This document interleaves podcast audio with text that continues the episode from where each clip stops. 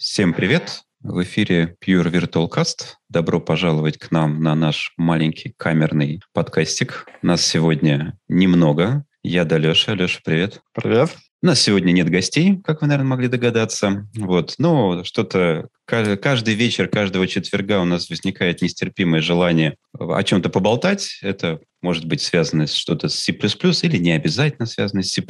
Мы вообще, мы не только про C++, да, я вообще пишу и на других языках. Леш, ты на других пишешь? На чем-нибудь еще? Да, пописываю периодически и для себя, и по работе бывает. Чего у тебя еще в загашнике есть? Ну-ка, колись. Ну, в загашнике. В загашнике есть немножечко питона, бывает немножечко Java и немножко больше Go. Угу. У меня достаточно много питона, да, тоже встречается.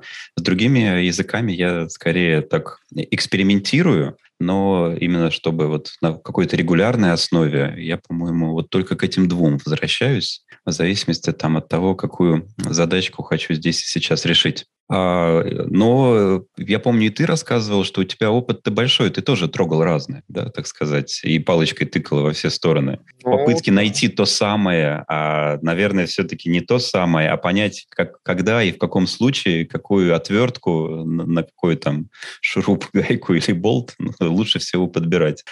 А, и вот, э, знаешь, тенденции, мне кажется, современной разработки нам часто диктуют вот что. Самое важное – это скорость. Чем быстрее вы запилите эту фичу и узнаете, что она на самом деле никому не нужна, тем быстрее ваш стартап закроется, тем быстрее вы откроете следующий, а значит, за тот же интервал времени вероятность того, что вы поучаствуете в единороге, возрастает. У тебя не сложилось такое же мнение, что сейчас самое главное это по-быстренькому? Ну, по-быстренькому, безусловно, да. Ну, хотя, знаешь, э, бывают разные ситуации, по-быстренькому не всегда получается. Если ты в какой-нибудь такой более классической области находишься, типа как вот я сейчас, например, в медтехе, вот, или там, ну, мы же не хотим, чтобы кто-нибудь по-быстренькому какую-нибудь авионику лепил, вот. Не, ну, Но, я говорю именно да. про самый ходовой случай. То есть, ходовой, кажется, самый ходовой да, случай, если это какой-то существующий проект большой, ну и то, в больших проектах сейчас же очень везде мод, модно э, различное тестирование продуктовое, когда продукты нагенерировали там 10 гипотез, они понимают, что из этих 10 потенциальных фичей на самом деле нужна только какая-то, какие-то две, только они не знают какие. Поэтому надо попробовать все. Те, что по бизнес-метрикам покажут свой результат, те только и оставить. Поэтому им главное, чтобы побыстрее запульнули. Ну, это безусловно так. И кроме того, всякие современные замечательные методологии разработки, типа скрама и так далее, они как раз этому способствуют. Коротенькие спринты, а, коротенькие задачки, надолго не планируем вперед, там, на, не знаю, на года. Поэтому там мы что-то экспериментируем, все, все такие гибкие, agile очень сильно все.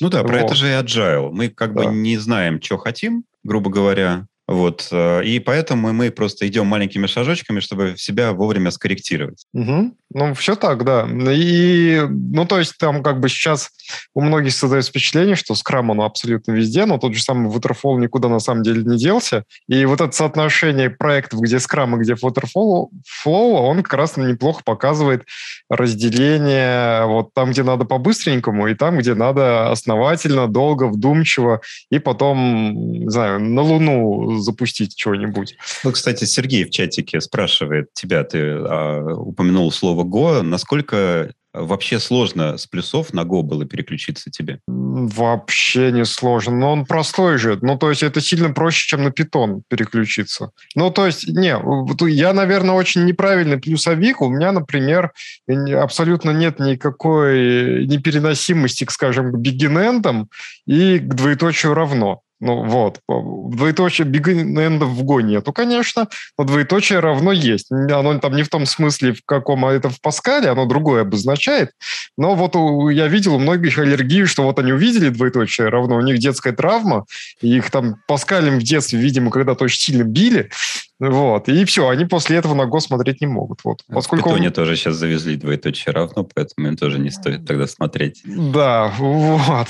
Поскольку у меня такого не было, и в школе у меня, кстати, питона тоже не было, поэтому я к этому абсолютно спокойно отношусь. И на Го мне было очень легко перескочить, потому что, ну, там как бы, как бы все понятно, язык очень простой, то есть он м- проще, наверное, даже, чем C в чем-то. У, у него грамматика проще, семантика побогаче, но при этом семантика такая более деревянная. Ну, в том плане, что у C есть там много всяких там замечательных undefined behavior, там довольно большая вольность с точки зрения имплементации, что там может быть. У Go такое все более железобетонное. Я могу поделиться своим опытом. То есть я на Go, мне кажется, посмотрел году в 2009-2010, скорее всего, 2009. Но единственное, есть такой маленький нюанс. Наверное, это седьмой или восьмой язык программирования по счету, с которым я знакомился, поэтому я где-то за два часа, э, часа пролистал на сайтике официальном GoLang, есть такой э, Tour of Go, он листается, там просто интерактивный туториал листается где-то за часик, внимательно вчитываясь и исполняя те задачки, которые там есть. После чего так почесал репу, еще где-то минут, наверное, 15 ушло на установку компилятора к себе на машину, и после этого я начал писать простые команды онлайн тулзы. Ну, конечно, получалось сначала как-то непонятно, но где-то на, на следующий вечер, а, а я как раз хотел, мне нужно было написать команд-лайн тулзу, которую я мог дать как отчуждаемую, то есть сделать кросс-компиляцию, вот, э, получить там сборку под виндой, отдать просто бинарий в надежде, что он точно заработает на любой машине, куда бы ни принесли. Такая команд-лайн туза, которая CSV-файлики разбирала, и все. С тех пор, кстати, я понял, что вот из всех инструментов для command-line тулзов, да, мне Go, кстати, понравился больше, чем все остальные, именно с точки зрения не написания кода, а того, что с этим кодом дальше происходит, и как его заставить работать не у себя на машине, а какой-нибудь целевой. Поэтому, мне кажется, очень быстро. Вот. А, ну, и надо просто понимать, что в этих тулзах я не использовал гурутины, поэтому я не уходил вот в эту их concurrency модель. Хотя потом почитал, понял, что да, я, в принципе, что-то похожее делаю, немножко в другом синтаксисе, и у них есть классный селект, вот и все. Поэтому, мне кажется, один-два вечера, и можно начать писать, наверное, один-два месяца, и как будто всю жизнь писал. Ну да, там единственные там сложности могут быть именно, э, знаешь, не с фичами языка как таковыми, а с, с некоторыми моделями и парадигмами, которые используются именно на карутинах. То есть там, например, эм, э, там у них есть такое понятие, как каналы, например, куда можно сообщения складывать. И, но это как бы first class citizen э, в этом языке, и это может быть, у каждого канала есть свой тип. Ну, собственно, что туда можно складывать? Это не, не типизированное что-то, а вполне себе типизированное. И вот бывают, например, каналы каналов. Вот. И на этом там некоторое количество там некоторых идиом там наверчено и так далее. Ну, то есть э, так как пишут, вот с этим прям можно поразбираться, это довольно интересно. Судя по всему, мы с тобой глубоко зашли. Сергей уточняет, что ему показался непривычен синтаксис, именно синтаксис. Например, функции поначалу странно выглядят. Ну как, вроде, если я правильно помню, Go, тип возвращаемого значения после имени функции там и так далее. Ну, это, кажется, знакомо по любым другим языкам, там по скале, по Котлину, по Паскалю, по модуле, по Аберону, по Ади. Ну, ну вот, много... короче, похоже, ты тоже спалился. То есть если для тебя это седьмой, восьмой язык программирования, с которым ты знакомишься, то, скорее всего, так, так, понятно. О, прикольная штука, такого раньше не видел. Ну, типа на весь язык, короче, вот одна-две прикольные штуки, и ну, все, и погнали дальше. Он прикольнее всего тем, что он очень простой. Он очень простой, он очень э, заточен, в том числе под скорость компиляции внезапно. Вот, то есть там в этом смысле, то есть некоторые адепты языка программирования Аберон говорят, что Go это испорченный Аберон. Но мне так не кажется, потому что он э, на уровне семантики и грамматики все-таки очень сильно отличается. Э, О, если тебе нужно было бы по-быстренькому запилить какой-нибудь веб-сервис, почему не Go? А, Выбрал Go. бы его, давай так. Но, если, знаешь, я однажды это и выбрал. То есть мне надо было именно прям сайт, не просто там какой-нибудь микросервис сделать, а чтобы прям сайт был. Вот, у нас до того в этом, там, я участвовал в одном стартапе, был какой-то прототип на Java написан внезапно. И мне не нравилось, как он работает, потому что Java там надо со всех сторон прогреться, там JIT, Tomcat, там вот это вот все медленно. То есть там запускаешь сайт, там некоторые его части не сразу работают. Ну, то есть наверняка там можно все настроить, я не знаю. Ну, то есть, наверное, можно. Вот. Но это, это было как-то чересчур сложно. И я потом где-то за неделю, наверное, все, что нам нужно, переписал на Go. У меня получилось одно приложение, одна приложенька размером где-то строк эдак 700. Один файлик. Практически один файлик, да. Вот. И как бы и, и все. тебя получается статический бинарь с, с возможностью кросс-компиляции, то есть ты можешь спокойно на Mac скомпилировать под Linux, закинуть это дело на Linux сервер, и у тебя все работает сразу. Ну, как бы вообще ничего делать не надо. У меня, правда, вот другой опыт. Как-то э, выпало у меня два продавских проекта, которые я разрабатывал по, в принципе, единому шаблону который, кстати, с тех пор и полюбил. Если еще раз как-нибудь придется, я точно использую.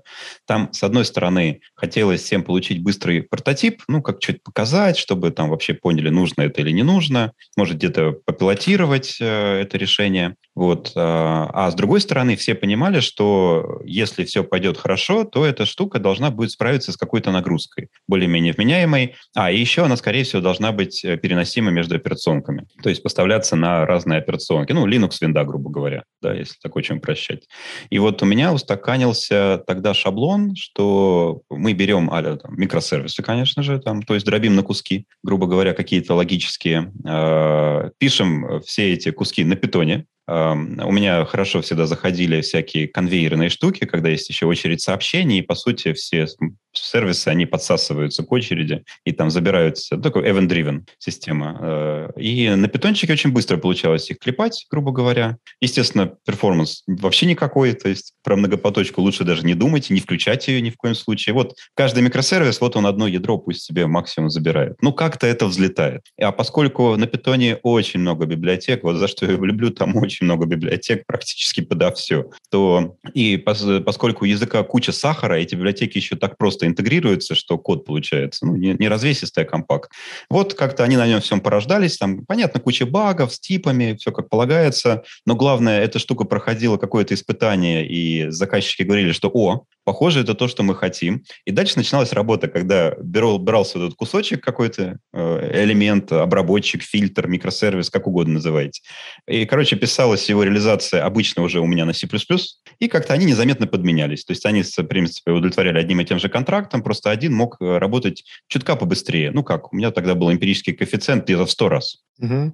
Мог работать быстрее. И, в принципе, неплохо. Понятно, что вот это вот подключение плюсов – это уже подольше история, там хотя бы только с, разобраться со всеми зависимостями, какие надо, какие не надо, как их собрать, как их подключить. Надо было ставить. Но в целом потихонечку... Кстати, некоторые компоненты так и оставались на питоне. Почему? Потому что, ну, оказалось, они, например, чисто служебные, не под высокой нагрузкой, они какой-нибудь фасад реализуют э, и, по сути, там какие-то дополнительные инструменты управления. Некоторые так и оставались потом на питоне, просто вычищались уже от багов таких-то простых и спокойно работали дальше. Вот я не знаю, использовала бы я сейчас Go в, в таком сценарии, потому что, мне кажется, для прототипирование, ну, наверное, вряд ли. То есть, скорее, на Go уже, наверное, прям то, что должно будет остаться писать. Не факт. Go, на Go разработка довольно простая, быстрая. Другое дело, что там, ну, иногда может чего-нибудь не хватать, но все-таки язык-то, хочется сказать, новый, но ему уже больше 10 лет, но все равно,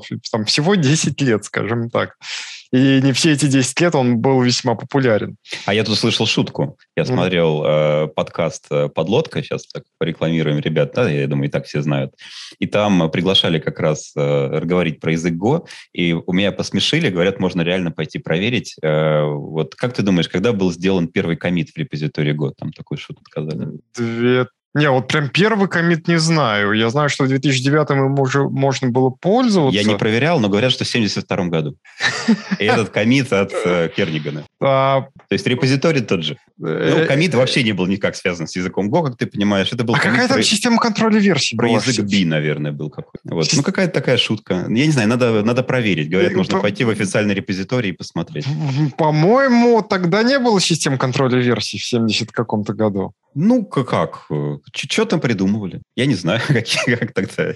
Не, ну как, вот э, была наверняка, вот распечатываем, короче, все это на, в перфокартах, вот в этом шкафу, вот у нас версия номер один в этом шкафу лежит. Ну, как они эту историю протащили? То есть это там может быть не комит, а какой-нибудь комментарий. Байка, байка, может быть, это байка. Не, не, комментарий в, в, в исходнике. Там иногда в шапке кода прям раньше писали, то есть кто писал, зачем писал. Или номер ревизии заодно туда. Да, же. да, и номер ревизии, и ссылка на нормативный документ. Угу. Вот, кстати, Сергей продолжает хорошие примеры применения говорить, э, показывать, что вроде все приложение на плюсах, но для масштабирования на Go стоит маршрутизатор, который раскидывает. Все чаще, кстати, слышу, вот если нужно чисто пересылать байтики по сети, вот посмотрите, да, вот точно, скорее всего, может подойти. Вот для чего-то более сложного, я, конечно, слышал, что там пытаются что-то такое не делать, но из тех приложений, которые я знаю на Go, ну это что такое? Вот прям самое Docker, Kubernetes, а, CoreOS, вот, которые сейчас с Red Hat купил, ну, тоже с докером связаны. А, как RoachDB, по-моему. А, ну, базы данных, видишь, пошли. Базы данных уже, я не знаю, что они там делают. Ну, наверное, не очень популярная база. Я, по крайней мере, я слышал про нее, но не то, чтобы там в каждом втором проекте я ее вижу, грубо говоря. Какие-то еще, наверное, есть поделки. Но вот они все как-то связаны с тем, что надо действительно попересылать байтики, судя по всему, но при этом не особо напрягаться. То есть, знаешь, мне кажется, ну, вот Docker, данных не похожа, особо не напрягается. Он так, главный напряг это покачать все вот по сети, все вот эти десятки гигабайт, потом что-то сказать операционке, и все, и сидеть спокойно в сторонке, чисто мониторить, как все проходит. А есть еще, по-моему, какая-то message queue на э, Go написанная. НАЦ, НАЦ, да? На, наверное, да. И, ну, опять-таки, баз данных – это как раз напрягаться. Это там производительность важна. Да, там, наверное, как надо поднапрягаться. Да, вот. И есть еще этот, например, всякие инфраструктурные штуки, типа терраформа, например, для Amazon. А, вот, точно, вот, точно, вот точно, терраформы. То есть, мне кажется, вот э, что приятно за сколько, 10 лет, да, когда угу. язык все уже там стабильный, прямо есть конкретные примеры приложений, прям просто вот спрашивают, для чего это использовать? Самый простой ответ. Вы посмотрите, что на нем написано. Угу. Ну и вот скорее и популярное. Самое лучшее то, что популярно, то, чем пользуются там миллионы, наверное, людей. И вот, скорее всего, вот хороший пример приложения, который... Хотя я уверен, кстати, можно и контрпримеры привести вот таких вещей, когда какое-нибудь суперское классное приложение, на нем его используют миллион людей, а написано на чем-то, что, может быть, для этого не подходит. Мне вспоминается Homebrew, конечно, вот сразу же автоматически. А, на, на Ruby, да? На Руби, по-моему.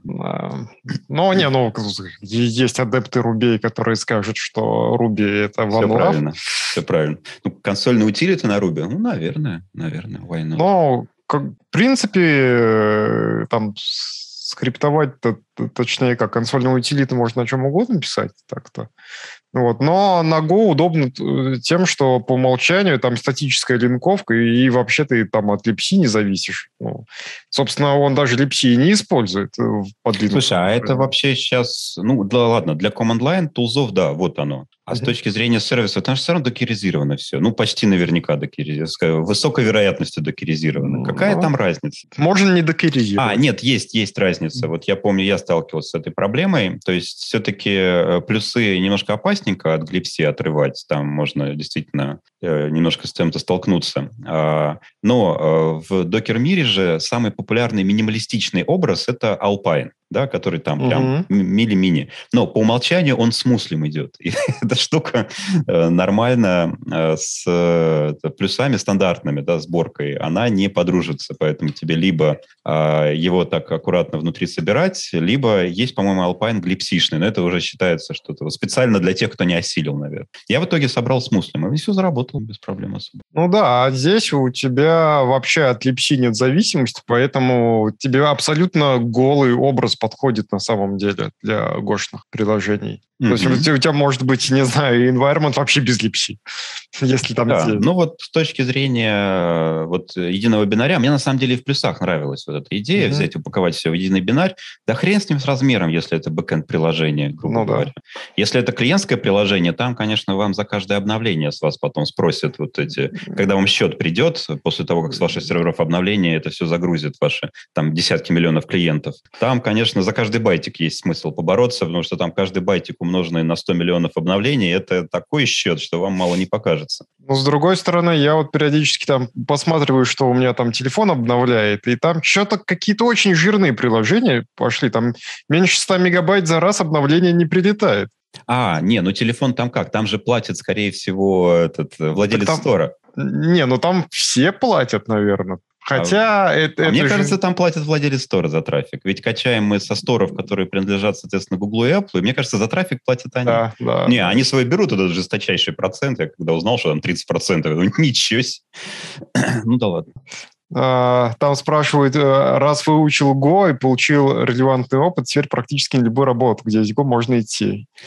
А здесь нет. я, на удивление, нет, нет. Мне вот чем, чем больше я вот всем этим занимаюсь, мне чем кажется, что язык программирования не, не так важен, как все-таки сама доменная область, в которой ты работаешь, mm. и знание ее какой-то специфики. Вот если ты там э, запустил кучу бэкэндов, и они работают, и выдерживают нагрузку, и в них мало багов, что самое главное было потом найдено, вот, значит, ты можешь идти спокойно писать бэкэнды. На чем? Мне, кажется, мне иногда кажется, что это вторая история грубо говоря. Э, какой бы язык ни взял, ну, разгонишься ты на нем. Может, наоборот, хорошо, пока будешь учиться, будешь писать простой код. Его проще будет потом читать. Ну, в случае, тут как бы в случае Go это действительно не так, в том плане, что, да, язык простой, его там изучить легко, просто, ну, то есть это, я не знаю, там на, на, на два порядка, на, на один порядок десятичный его изучить больше, э, проще, чем плюсы. На два порядка, наверное, все-таки. Раз в сто ну, проще. С плюсами же, мне кажется, какая сложность изучить? То есть э, я думаю, что я вряд ли пользуюсь там всеми плюсами, которые есть. Я думаю, ты тоже вряд ли пользуешься всеми плюсами.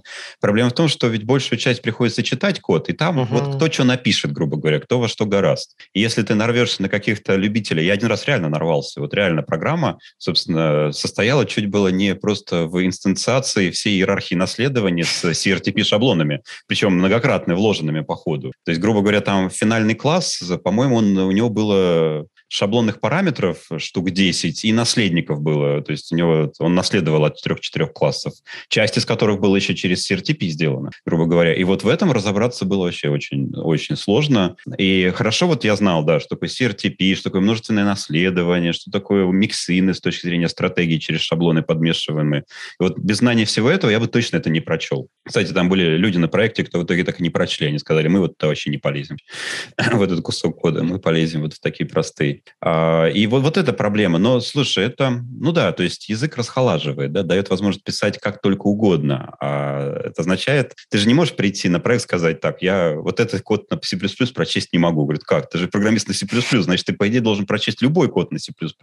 Нет, знаете, это такой язык, на котором можно так написать, что лучше, наверное, иногда и не читать. Да. В, в случае Go, поскольку у него довольно там, ну, там не такие, не настолько разнообразные сферы применения, нежели у плюсов, то действительно, если Go, это сейчас либо что-нибудь командлайновое, либо это чего-нибудь Э, то есть, в смысле, что какие-нибудь утилиты писать, либо это какие-нибудь микросервисы писать. Слушай, а вот для скорости, да, мы с тобой же начали с чего? Да. Скорость разработки микросервисов. Вот да. ты считаешь в скорости разработки, да, бог с ним с языком, да, а какие свойства языка нужны, чтобы именно вот задача, короче, мы не знаем, взлетит это, не взлетит, но у нас есть пять дней, чтобы проверить. Реализация желательно должна быть завтра. Но... Вот, а вот тогда я такой постановкой встречал достаточно часто. То есть, скорее всего, код на выброс, ну, конечно, ты понимаешь, если он взлетит, это пойдет код в продакшн, ну, автоматически автоматически.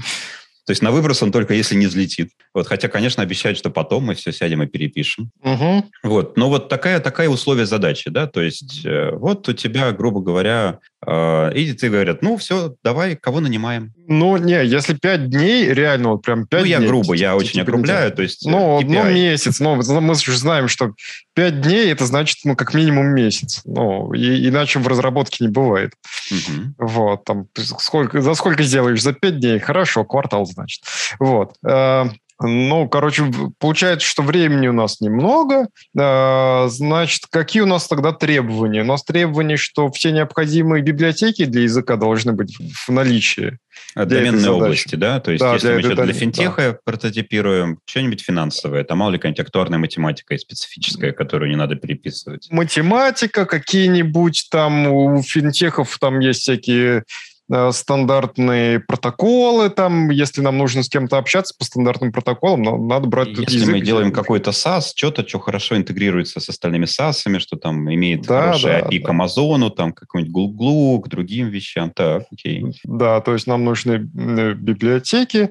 Допустим, у нас целых какие-то языки, для которых вот там, типа, все библиотеки наличествуют, да. Вот. Dальше мы смотрим, э, кто у нас уже есть в компании. Если мы прям с нуля на нанимаем людей, это одно. Если у нас уже кто-то есть, и он здесь будет использоваться вот, в этом проекте, тогда надо смотреть, что он умеет. Умеет ли он что-нибудь вот из этого оставшегося списка.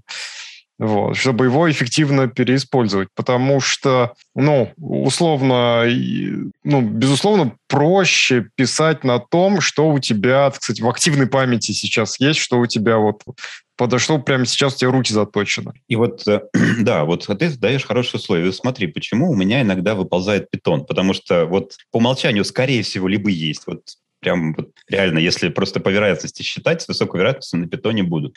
И вот реально, вот понятно, что мы с тобой не статистика, но ты сказал, ну, что ты писал на питоне. И вообще, знаешь, если сейчас кого не попасть, вот и спросить, ты что-то написал на питоне, с высокой вероятностью, мне кажется, скажет, ну, что ты писал. То есть, грубо говоря, ты вот как, какого программиста не возьмешь, он точно слышал, а, возможно, что-то даже писал. Может, это не его самый основной язык, но что-то было. Вот почему у меня по умолчанию, понятно, что если есть время, да, то мы можем подумать, но если особо времени нету, и надо там за пару дней принять решение, какой у нас будет технологический стек, вот у меня реально напрашивается по дефолту дефолту до сих пор вот так. С прицелом, что мы потом все выкинем, конечно, мы ничего не выкинем, и мы огребем там кучу проблем, зато под эти условия мы, по крайней мере, подстроимся. Ну, да. Тут еще надо учесть, что э, как? Я могу, например, знать лучший язык, вот, точнее, как? Я могу чаще использовать вот этот язык какой-то, но вот для этой задачи используемый фреймворк с этим языком, я не знаю, с какой стороны подступиться. Ну, там, условно, если на питоне написать какой-нибудь скриптик, это я могу. Чтобы что-нибудь... Приложушку, там HTTP-сервер какой-нибудь, REST. А, а вот если мне сказать, а вот тебе Django и пили, я скажу, не, нихто. Я, я, я это, я это все не понимаю, не знаю, там какие-нибудь аннотации страшные. Не аннотация, а как их называют, декораторы, во. Э, специфичные, я в них не разбираюсь, как бы, не. В этом случае, то есть если написать какой-нибудь мелкий скрипт, я могу это на питоне сделать, я это сделаю, наверное, быстрее, чем на Go. Если мне надо написать э, какой-нибудь э, простенький веб-сервер, то я это сделаю быстрее на Go. Хотя, как бы на питоне я последний раз писал недавно, а на Go я писал несколько, ну, больше времени прошло. Я вот. понял тебя. Э, хочешь подсказку? Если будешь писать на питоне, запомни слова Fast API. Это сейчас очень модно.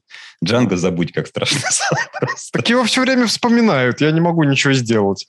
Ну вот если нужно быстро здесь и сейчас, вот загугли Fast API, тебе понравится. Вот. Если тебе нравится, как Go это выглядит, там, кстати, очень похоже. Да? Go, если я правильно помню, ты должен с помощью комментариев указывать типы, чтобы тебе какие-то из этих крутых веб-фреймворков автоматически сделали валидацию типов при разборе HTTP-запроса. Угу. Вот. Э, очень похожие концепции утащили в другие языки, в частности, в Python. Только там это выглядит немножко интуитивнее, потому что там же теперь есть аннотации типов. И угу. оказывается, их реально иногда используют с, с пользой. Ты не представляешь. От себя, там, там как-то оно через Reflection, что ли, там доступно? Да, да, конечно. Через Reflection просто на рантайме быстренько проверить тип JSON прилетевшего. Ну, в Go тоже через Reflection можно, но так обычно не делают, потому что это что? А, там, кстати, нет, а это как раз делают э, в Go, там не обязательно через комментарий задавать, через комментарий ты задаешь, если у тебя должно оно отличаться. Mm-hmm. Если у тебя условно какая-нибудь, э, ну, в какой-нибудь JSON, вот, точнее, в тебя в какой-то структуре данных, вот это поле там называется условно Вася, а сериализовать ты его хочешь условно как поле Петя. И тогда ты можешь в комментарии задать, что ну, на самом деле этот Вася является Петей для внешних пользователей. Вот. Mm-hmm. Ну, тут хороший вопрос, точнее, даже совета просят. Мы вряд ли дадим точный ответ. Что надо э, изучать в плюсах, чтобы быстрее пойти на джуна? на стажировку э, какие-то другие компании? Ну, язык и алгоритмы. Ну, в принципе, мне кажется, да, да. Хороший ответ – язык и алгоритмы. Вот ну, с, с этого можно начать. Да. Ну, не, не, не сильно заглубляясь в язык, там, условно, какие-нибудь суперсложные шаблоны. Базовый курс, желательно. Да, да, да, базовый, базовый курс. Было, что, кстати, именно есть э, курсы и учебники по алгоритмам, которые используют C++. Вот это приятно. Потому что вот я, честно говоря, не понимаю вот следующего. Вот э, если сейчас мы тот же Go попробуем э, давать людям, которые только начинают программировать, да? Угу. вот как, э, ну, для чего нужны базовые синтаксис языка программирования? На самом деле, мне кажется, вот только для того, чтобы пройти тему структуры данных алгоритмов, потому что когда тебе нужны пройти другие темы в программировании, э, там, взаимодействие с операционными системами, как организована аппаратура, базы данных и так далее, там тебе ГО, скорее всего, не нужен. Вот. Но книжек же я, я не видел. Ты видел книжки, вот структуры данных, алгоритмы на Go? Слушай, по-моему, что-то мне попадалось. Но... Во-первых, мне что-то кажется, что у них нет. там могут начаться проблемы с тем, чтобы нормально это все реализовать. Хотя указатели не, там не, есть. Указатели Поэтому... есть, все есть. Там принципе, как... все можно. Ну, там точно проблем меньше, чем в питоне. Да, да, согласен.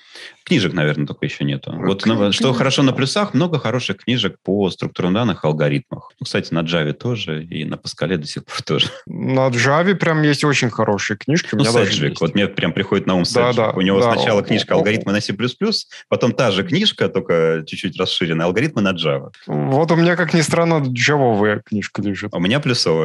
Да, да. Все с нами понятно. А, и я чувствую, он сейчас, наверное, скоро напишет алгоритмы на Python. Ну, может быть такое. Тем более, что Python сейчас э, очень популярен во всяких университетах. У него уже есть книжка типа «Введение в программирование с помощью Python», и вот, мне uh-huh. кажется, напрашивается какие-то продвинутые структуры данных. Ну, в общем, базовый синтаксис, структуры данных, алгоритмы, все это значит, хороший первый старт. Ну, конечно, вот если выбирать там на каком языке учиться из промышленных, то я бы, наверное, Go мог бы рекомендовать на самом деле. Потому что он очень простой, он без таких сюрпризов, как в C. Вот. Если там за, забыть про горутины и про каналы... Точно забыть. Вот, то там вполне нормально. А шаблонное программирование как бы и не требуется во время Вообще обучения. это интересный, интересный взгляд, но он, знаешь, должен отталкиваться от вот самого а, начала. То есть мы хотим сразу учить с помощью инструмента, который будет использовать дальше? Или мы хотим все-таки обучить problem-solving, там, алгоритмическому мышлению, структурам данных, и потом уже там изучите какой-то язык и пойдите дальше. Мне, честно говоря, нравится вот подход сначала учиться на чем-то, на чем то никогда не будешь программировать, сразу вспоминаются языки типа Pirate, языки типа Racket, потому что, ну, не, есть, конечно, Clojure, а но, скорее всего, на Lisp ты, ну, я немного видел программистов, которые все время пишут на Lisp. Зато к ним поставляются хорошие книжки, у них есть хорошие курсы. С русским, наверное, с переводом на русский проблемы, но ладно. Mm-hmm. И вот потом уже пошел, освоил все это дело и пошел изучать какой-то язык. Но вот если, знаешь же, иногда есть запрос, да, что вы нас учите так всякой ерунде, этим никто никогда не пользуется, у вас все устарело. Вот, давайте нам нормальные языки программирования. На JavaScript нас учите на первом курсе, да в школе вообще давайте. Так. Э, там, даже если с Паскалем придешь, на тебя уже посмотрят, бог там, откуда вы это достали говорю, потому что сейчас начнешь узнавать, что за язык программирования. Там все скажут, что у этого языка было замечательное прошлое, но нет никакого будущего. Вот. Э, если, да, на Go, кстати, вот, наверное, интересно. Э, действительно. Э, я не знаю, насколько там хорошо и помогает компилятор вот во всех этих вещах. Наверное, хороший помощник там компилятор. Хороший помощник. Он ну что, он, э, наверное, даже получше, чем в C, потому что там типизация построже. Вот. И он вполне нормально там все, все поясняет. Среды разработки тоже более-менее адекватные. Поскольку статически типизированный компиля... Э, это сам язык, то как бы... Отличный комментарий. Изучал алгоритмы, на собеседовании сказали, алгоритмы не нужны, нам нужны треды и SQL. Ну, треды и SQL от джуна, надо понимать, что такое джун, и человек, пришедший и стажер, да, то есть от джуна и стажера спрашивать за треды и SQL, ну, можно, конечно. Но... SQL точно можно. SQL Буду... точно можно, но за многопоточное программирование я бы... Ну, не, он, он, конечно, расскажет, но я бы ему не доверил сразу. Слушай, я, я, я, во-первых, себе бы не доверился на тему многопоточного программирования. Я бы никому бы не доверился, потому что ну, надо очень сильно конкретно подготовиться, чтобы что-то в многопоточном программировании хорошо ответить. Mm-hmm. Вот. Потому что там, ну, очень глубока кроличья нора просто. Там она, это, мультинора в виде большого лабиринта.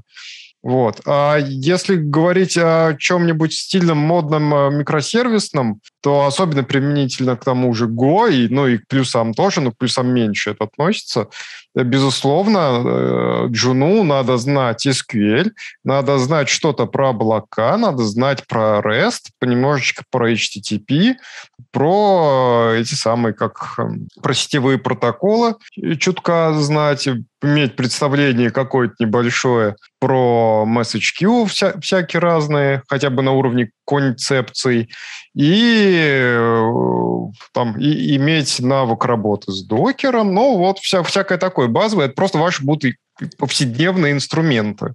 Слушай, Если... а вот я, может, сейчас порекламирую. Там да. э, я на Твиттере нашел, ребята все время постарались, сделали такой неплохой map, типа, что нужно изучать э, программисту на C++. Там не только про C++, там про всякое. Вот я в чатик закину. Кому интересно, там классная на мира нарисованная карта. Видно, ребята постарались, даже красиво нарисовали. Хочешь тебе, Леш, тоже в чатик закину? Давай. Было поудобней. Вот. Э, там, в принципе, я посмотрел, что они подразумевают под джуниором. Ну, разумно. Есть доля разумного, особенно в части не той, которая касается языка, а в части остальных инструментов. Там, ну, хотя бы система контроля версий. Ну, Git, грубо говоря. Надо уметь знать, зачем нужен, уметь пользоваться. Ой, какой вот. большой mind map. Да, да. Вот ты сейчас не, не пытайся его прочесть э, и так далее. Вот. Э, и вот тут да, шутит уже Сергей. А, первый вопрос Джуну. Lock-free двусвязанный список реализуйте. Да, да, да, да. Мы тут с Максом Хижинским долго ржали, по-моему, обсуждали нюанс реализации лог-фрида связанного списка, грубо говоря. Ну, да, но у меня бы были к Джуну след, ну, как бы как, когда собеседуешь жена... представляешь, вот ты по приколу пришел, говорит, я вот на младшего сотрудника, это, специалиста, ну давай, реализуй мне список налогов фри, а он тебе... А знаете, я смотрел э, этот, э, лекцию Сатора десятилетней давности, где он говорил, что вот лично он на тот момент не знал хорошей реализации двусвязного списка. Может, не надо решать эту задачу? Слушайте, я бы взял. Если человек мне так ответит на этот вопрос, я бы взял, наверное. Но на, на самом деле, когда собеседуешь жена, надо, ну, первое, что ты хочешь понять, сможет ли он вообще работать. Ну, вот в принципе. То есть у него и там, не знаю, условно, и, как бы сказать-то, есть ли у него какие-то базовые навыки. И на самом деле, даже когда даешь ему там чего-нибудь покодить, э, допустим, ну, на клавиатуре, не на бумажке, а прямо на клавиатуре. Э, сейчас, поскольку удаленка, и много собеседований проходит в каком-нибудь этом э, коллективном текстовом редакторе. Вот. Нет, действительно, написать код. Написать да, код написать. Ты видишь, э, во-первых, насколько много он код писал. Это просто видно банально потому, с какой скоростью он набирает этот самый код. Ты видишь, э, что у него в активной памяти есть в, самым, в, в горячих страничках этих самых в голове. Вот, какие паттерны есть. И, ну, прежде всего, ты хочешь понять, сможет ли он э, работать в принципе. Если у него никакого релевантного опыта нет, ну, допустим, ну, он там, типа, поизучал только плюсы, а, никакие технологии, там, ну, докер не видел, э, Linux не тыкал, там, все дела, то тебе становится интересно, насколько хорошо у него э, варит голова, и насколько быстро он будет обучаться. Ну, потому что джун без опыта, ну, окей, ну, бывает такое. Или там стажер, например. Но в этом случае тебе важно, важно понять, с какой скоростью он сможет, э, сказать, войти в клею в, в рабочую. Mm-hmm. И тогда уже могут быть задачки на соображал какой, какие-нибудь, там, задачки алгоритмические, что-нибудь, что там, где надо быстро сообразить. То есть одно из двух. Либо уже готовые навыки э, со стандартными тулами на вашем стеке, и человек должен суметь подтвердить, что он действительно с этим работал, вот, и знает, с какой стороны там условно молоток держать. Вот, а то вот, вроде бы за металлическую это удобнее будет, прям вот так вот взял и нормально, вот, не за деревянную же палку хвататься. Вот. А если этого нет, тогда смотришь просто, так сказать, это computation power мозга. Тут э, в чатике отличнейший наброс. Слушай, про твою любимую тему, про Давай. Э, средние и медианные зарплаты. Можно я выскажусь по этому поводу? Я еще, по-моему, э, мало публично высказывался. Угу. Вот просто, чтобы всем задумались люди, вот подумайте, какая вам лично, вот вам, лично вам, вот вам как единому представителю всего этого распределения, разница какая там средняя зарплата? средние медианные зарплаты нужны, если вы управляете фондом оплаты труда, где вам нужно закрыть 100-200 позиций, вот тогда вам важно, какая средняя зарплата. Потому если вы одна точка этого распределения, вы не подчиняетесь закону о среднем. Вы можете быть в любом квантиле и перцентиле этого распределения, даже выбросом, который там вообще за пределами находится. Поэтому особенно, если вы говорите, мы говорим про младших специалистов, но, мне кажется, там вообще все примерно ровненько и примерно как за еду. Вот. А вот по поводу, следующий комментарий по поводу количества вакансий, да, здесь действительно по разным технологиям можно, наверное, встретить, где больше, где меньше. Но вот если на младших специалистов, посмотрите Python, мне кажется, он просто затмит собой по количеству вакансий и JavaScript, все остальные языки вместе взятые. Как таковые. Поэтому по количеству вакансий тоже я бы не считал, что это критерий, на основе которого надо прям принимать решение. Я бы все-таки посоветовал э, подумать реально, что вам интересно мы вроде всегда рассказываем, что есть разные доменные области, где те либо иные языки хорошо себя показывают. Если вам реально вот почему-то интересуют там компьютерные игры, ну вот, скорее всего, C++ или что-нибудь близкое к нему, это будет ваш вариант. Если вас интересует... Если там, движки компьютерных игр. Движки, если... базы данных там да. и все прочее. Если сайтики красивости, да, ну, то есть я бы отталкивался все-таки не от статистики какой-то, потому что она поменяется. Э, вот не знаю, когда я вот смотрел такие статистики лет 17 назад, там вообще все по-другому выглядело. Там не было вообще некоторых представителей, которые сейчас в этой статистике есть. За длинный срок э, все там поменяется. Поэтому, мне кажется, предсказать сейчас со сроком на 10-15 лет вперед, да там уже новые языки появятся, мне кажется, которые либо можно будет, либо не нужно будет изучать. Языки появятся. Ну, то есть как бы языки появляются несколько чаще, чем появляются новые области, скажем так. Поэтому э, действительно имеет смысл выбрать какую-то область и уже думать, э, идти в нее там или не идти, какой язык выбирать или нет. Ой, в общем, если... Продолжается наброс, я не, я не могу удержаться. Что так, э, ладно, со средними Давай. разобрались. Верхняя граница выше. Угу. Поверьте мне, у всех программистов, которые individual contributors, одинаковая верхняя граница. Там есть действительно такой стеклянный порог, который, ну, по психологическим причинам часто менеджмент не готов, так сказать, чтобы они преодолели. Причем это не абсолютный порог, там есть выколотые случаи, естественно, там есть выколотые случаи, но которые, может, там не на окладе, а на какой-то более сложной системе примирования сидят.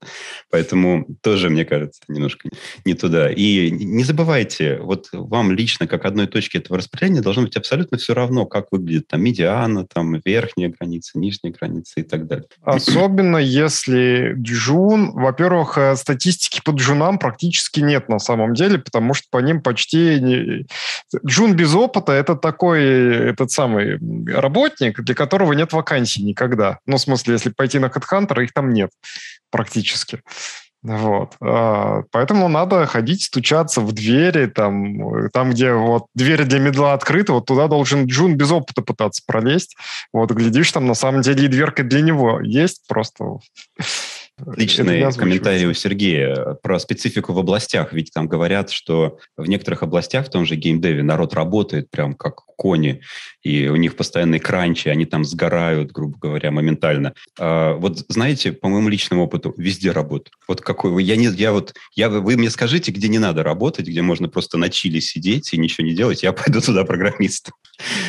в любой области э, вот можно столкнуться с такими вещами. Я бы сказал, в геймдеве есть э, другие нюансы. Вот, э, по крайней мере, вот я, правда, не глубоко погружен, надо у специалиста спросить, но я знаю, что там продукт выпустили, и, грубо говоря, его саппорт вот сразу становится вопросом второго приоритета. То есть, да, починка багов есть, да, обновление есть, но все-таки там всегда первый приоритет становится это новый продукт. То есть там, грубо говоря, сидеть с одним продуктом, ну, вот только движок, если да, движок, да, это вот продукт, который постоянно развивается. Если мы говорим про игру, там вы ее выпустили, как-то вы продали ее, как-то там эти баги починили, чтобы хоть у кого-то она запустилась. И, скорее всего, вот на этом саппорт так неплохо закончится, потому что все силы... Разные игры есть. Отдать на новые. Не, ну есть игры, которые играют давно. Долго... Здесь, да, онлайн-игры, и это прям э, это очень значимый на самом деле кусок геймдева, такой, ну, довольно сильно презираемый. Есть еще си... намного сильнее презираемый кусок геймдева, это всякие гринделки в мобильных телефонах. Ну, там C++ не нужен, мне кажется. Там на server-side е бывает довольно-таки большой, не маленький хайлоу, вот, но там и Java используют, ну, что угодно. Вот. Э, ну, или там плюсовые тоже, там, э, я не знаю, пресловутый World of Tanks, которому уже больше 10 лет, по-моему, и он постоянно совершенствуется, развивается, такой долгоиграющий проект большой. Ну, вот. есть, но это вот, мне кажется, скорее выкладные случаи. То есть mm, большая довольно часть много. AAA это вот однократная а AAA, история. да, да, это, это довольно одноразовая история, там только движок там усовершенствуется, но их особо потом э, не, не шибко-то поддерживают спрашивают. То есть там это... А вот у меня к Сергею вопрос, а то что только нам вопрос, а мы туда не можем. А, знакомый Джун, но джавист устроился, это это он джун в смысле без опыта на джавист устроился, или это такой джун, который уже пару лет поработал? Это как бы, ну, очень разные два джуна. Нет, там просто Сергей э, говорит вот там 110 плюс, и я смотрю, ну, нормально 110 плюс, а что? Нет, ну, опять-таки, Джун без опыта на 110 плюс, это стажером, первая работа. Стажером посидел, может, годик. Вот, а другое дело, ну, я просто знаю, бывают Джуны, которые три года работают, три года опыта Джун. Ну да, он после этого может пойти устроиться, может быть, опять-таки на Джуна, но может быть, он и на 130 устроится, я не знаю.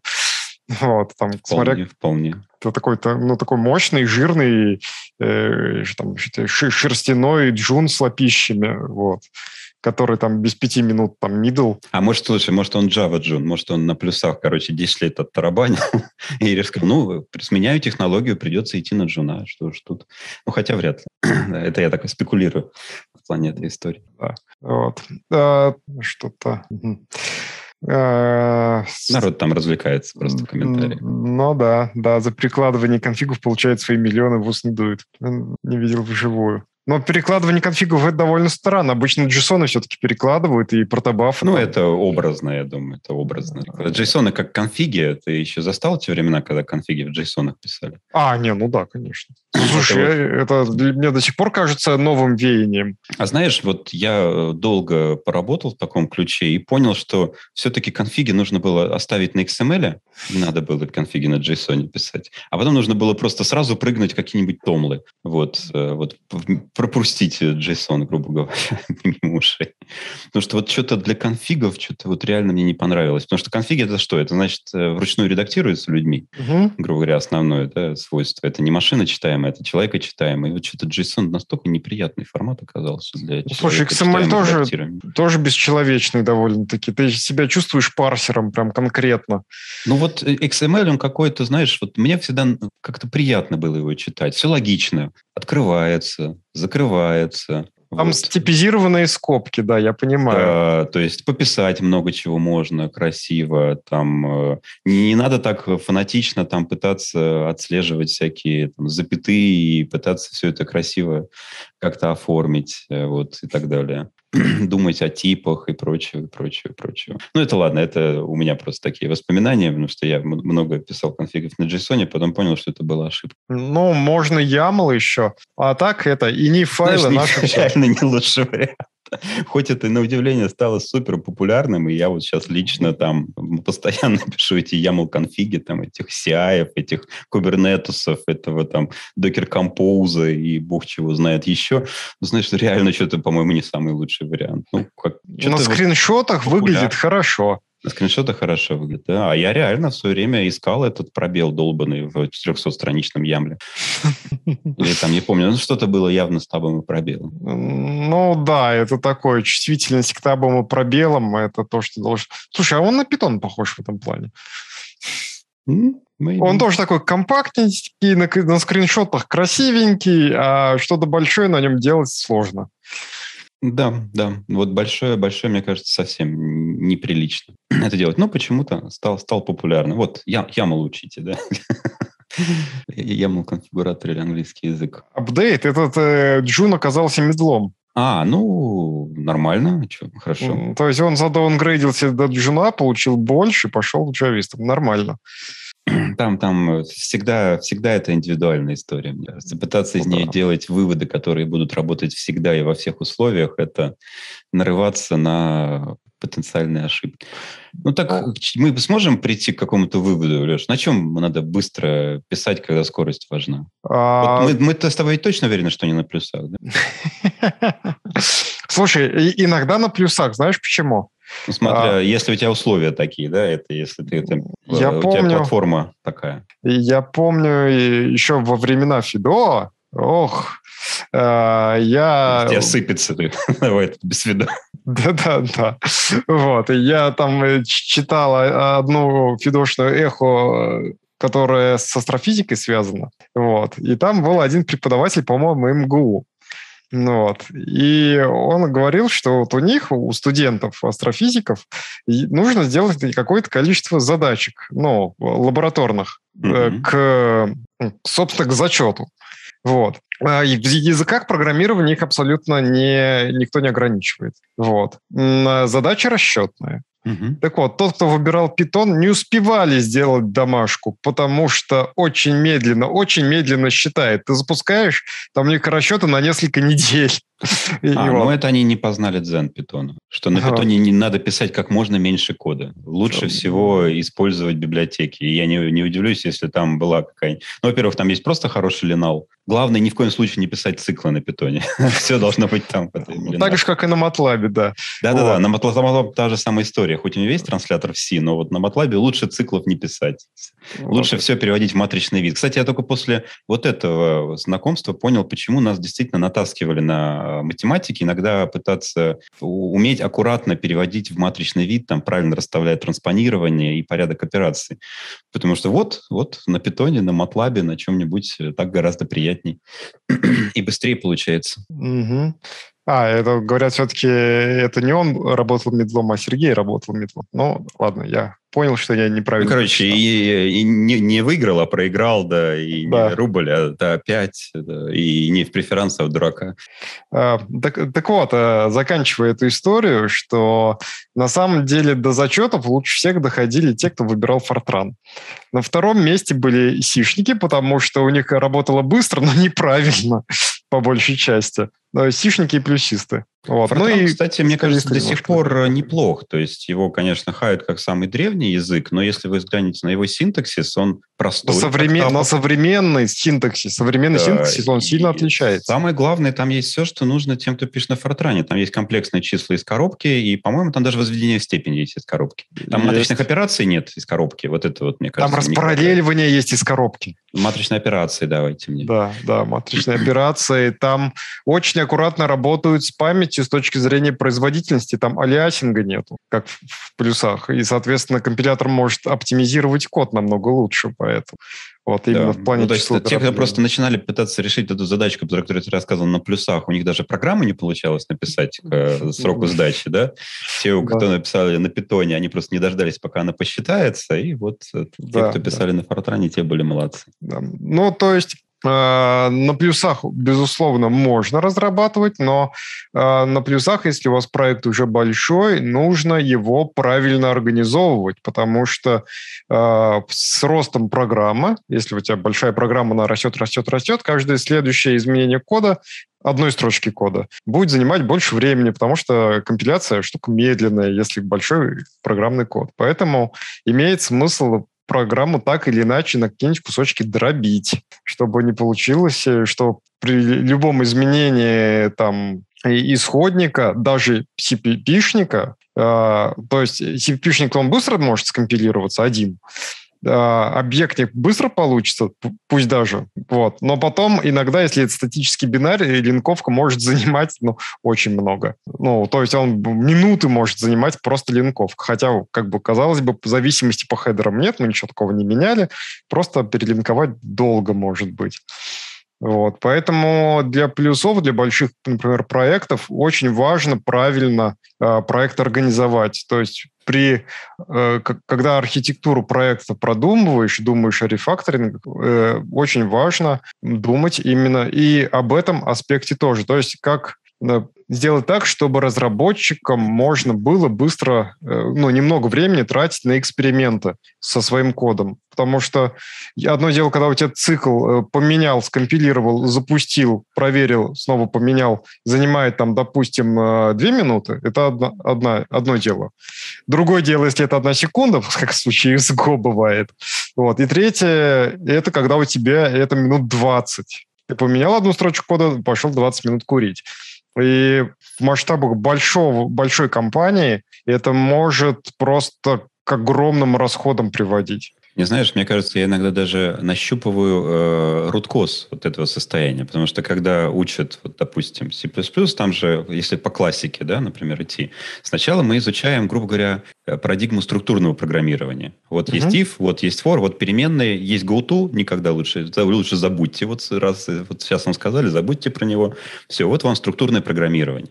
Следующее, вот вам процедурное программирование. Вот у нас есть функции, они умеют вот это, они умеют вот это и так далее. А дальше делают, мне кажется, очень многие, я видел в ходе обучения, вот какую ошибку. Сразу прыгают в объектно-ориентированное, минуя модульное программирование. То есть не объясняют, что есть такая парадигма, которая, в принципе, трактует, как вашу программу декомпозировать сначала на модули, пусть они состоят всего лишь из функций. Это уже надо хорошо уметь делать так, чтобы они были ортогональными и мало зависели друг от друга. А многие сразу прыгают в объектно-ориентированные, а там уже, как ты понимаешь, а, недалекие пути для метапрограммирования на плюсах, на шаблонах.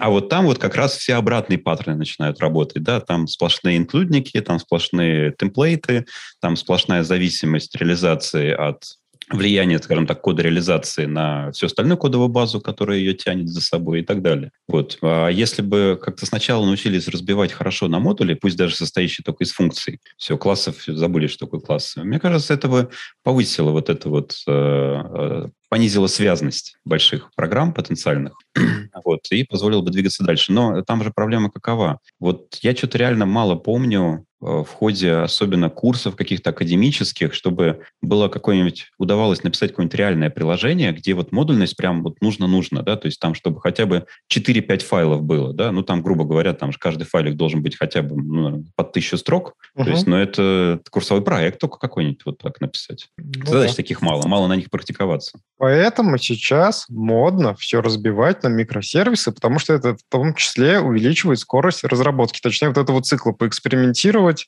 э, там, поправить, э, собрать, э, запустить и снова поправить. Но а. это, правда, некоторые ценой достигается, поскольку у тебя кусочки маленькие, у тебя часть логики переезжает в связи между микросервисами. И вот это уже э, как-то рефакторить, отслеживать и так далее очень больно, очень сложно бывает, когда это все разрастается. И то есть тут как бы следующий уровень проблем возникает. Ну, если удастся их скинуть на других людей, то это будет замечательно. Вот мы с тобой, кстати, подошли к ответу на вопрос. Как делать так, чтобы э, деливерить быстрее? Возможно, микросервисы вам помогут деливерить быстрее. Работать будет хуже, потому что вы с трудом их отладите потом, потому что они в разных процессах живут. Зато заделиверите вы их быстрее, конечно же. А микросервисы или старый добрый Unix Way, когда э, свой, свой монолит разбиваешь на большое количество узкоспециализированных приложений, и даже если а, тебе это... BusyBox модель какая-нибудь. Ну, типа того. Ну, ну, обычно Unix Way. То есть у тебя есть CAT, у тебя есть LS там и так далее. А, и ты, я просто люблю еще BusyBox Way. То есть это а, где наоборот все, все вместе, Это один бинарь, но у него разные симлинки, и там сразу а, в мейне здоровенный свич по этим симлинкам, которые врубают разную логику. Но, но, но это немножко про другое. Имеется в виду, что если у тебя там какой, какой-то да ё тот же самый Chrome так сейчас уже работает. Э, там это же не одно приложение, это много приложений. В том числе там могут быть и Java-приложения на самом деле внутри Chrome. И есть некая общая шина сообщений, где эти приложения, то есть прям таки не потоки, а именно процессы, они друг с другом взаимодействовать могут. Ну, то есть, короче, Unix Way, то есть разбиваем, каждое приложение должно быть простое, должно делать что-то одно, но это делать хорошо. И тогда будет получаться разрабатывать, в принципе, быстро. Но все в совокупности Разделяй, будет... лавствуй. Да, но в совокупности может работать медленно. И тогда мы сделаем следующий шаг мы должны суметь вот эти разрозненные приложения собрать все в один бинарь, чтобы они в одном адресном пространстве работали. То есть для разработки мы их разделяем на кусочки, быстро меняем кого-нибудь одного, все остальные остаются как есть. А для скорости работы мы можем их собрать в единый монолит, где они уже могут быстро друг с другом общаться, находясь в рамках одного процесса. Мне, кстати, в свое время нравился именно вот подход Zero MQ, который позволял это, по сути, конфигом просто сделать. Ну, это да, соседний да. поток или это соседний процесс, или это вообще не поток, не процесс, а просто соседняя сущность. Ну что ж, мне кажется, мы пришли к какому-то ответу. Надеюсь, он тоже был интересен всем, кто слушал. Леш, спасибо большое. Спасибо всем тем, кто слушал. Приходите к нам еще, слушайте, пишите комментарии, если нравится. И stay C++.